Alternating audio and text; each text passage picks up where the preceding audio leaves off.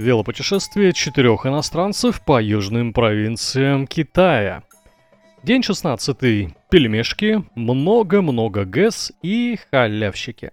Спалось классно. Горячий душ, свежее белье и просторы интернета сделали нас опять полноправными членами общества. На утро мы обнаружили, что стоим около полицейского участка. Забавно, и никто с проверкой не приходил.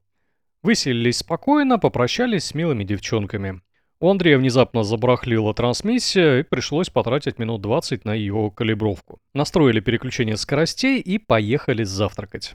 Еда нашлась тут же недалеко, по классическому правилу, направо 30 метров. Мне очень понравился логотип заведения в виде такого перцового пэкмена. И вот еще одно подтверждение. Чем страшнее повар, тем вкуснее еда. Шеф был не брит, не стрижен, но готовил с душой. Мы взяли по противню пельменей, грибной бульон и две куриные лапы. И потом не удержались и взяли еще пельменей. Приготовленные на пару, они были божественны.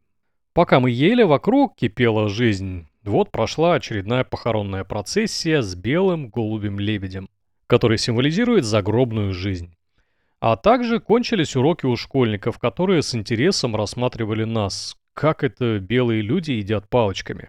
Перекусили, попили чаю и поехали. Ната со Степаном нас обогнали. Ну да ничего, позже встретимся. Смотреть в этом городке было особо нечего, что ночью, что днем он был мне интересен. Разделенный рекой город с одной стороны застраивался новыми зданиями в свежих микрорайонах и тихонько старел в исторической части. Дальше наш путь лежал вдоль реки. Это было и хорошо, и плохо. Вроде и не потеряемся, однако дорога так петляла, что просто кошмар. Каждый изгиб реки заставлял нас ехать во все стороны света. Навигатор рисовал адские треки. Поначалу дорога была в усмерть разбита грузовиками, и мы приготовились к очередному неспокойному дню. Однако километров через пять стройка исчезла, и появился приличный асфальт. На реке внезапно обнаружилась целая ГЭС. Как сказали НАТО со Степаном, а они профессиональные гидростроители, ну такая маленькая ГЭС, но может питать целый город. И в дальнейшем подобные постройки попадались довольно часто. А я-то хотел взять в аренду лодку да сплавиться по этой реке, ну хоть немного. Вообще, дорога в этот день была унылая, и туристические места кончились. С одной стороны была все та же серая река, а с другой были такие холмы-сопки. Редкие деревушки выглядели обыденно и банально. Небо также было непрозрачное и не видно солнца. А мы никуда и не торопились. Остановились в каком-то городишке, пожевали апельсинов и заметили кучу огромных костей у дороги. Стали около школы, перекусили вкуснющими сосисками за один юань штука. Река не радовала особыми видами, она становилась то широкой, то узкой, и изредка на ней стали появляться лодочки и переправа на тот берег. Но все-таки ненадолго. Воды было мало, тут и там торчали камни. Тут же на берегу была спецтехника. Экскаватор выгребал песок для строительства какого-то объекта, и машины его увозили куда-то вдаль. Дорога нас окончательно достала, появились какие-то тяжелые машины, куча автобусов, короче, ужас. Мы устали думали, что делать, и тут позвонили товарищи, которые уже добрались до городка и ужинали в гостинице. А ехать туда было еще около 10 километров. Тем временем темнело, и мы с Андреем решили смухлевать. Отпили китайского энергетика, ну то есть чая, махнули рукой и остановили мотороллер. После некоторых уговоров и 50 волшебных юаней крестьянин согласился нас подвести своей маленькой колеснице.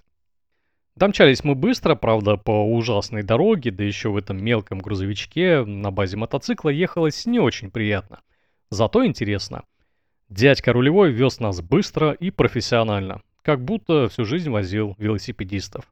Ну хотя кто знает. В общем, весело время провели.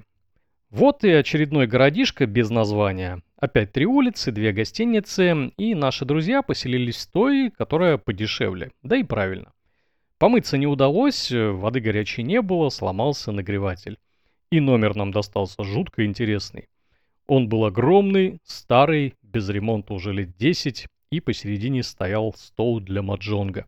Это такая китайская игра. Ну, в общем, огромная гостиница и полностью пустая.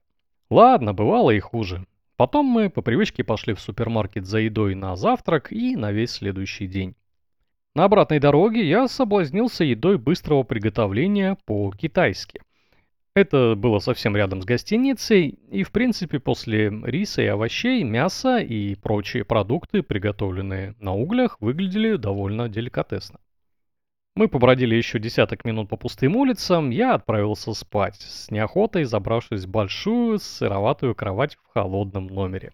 Одеяла тоже выглядели весьма необычно. Они были гигантские, огромные, толстенные – ну, в общем, как будто собирались укрывать каких-то огромных людей, ну, явно не двух русских велосипедистов. Мы поржали, пофотались в этих одеялах, выпили по банке пива и отрубились.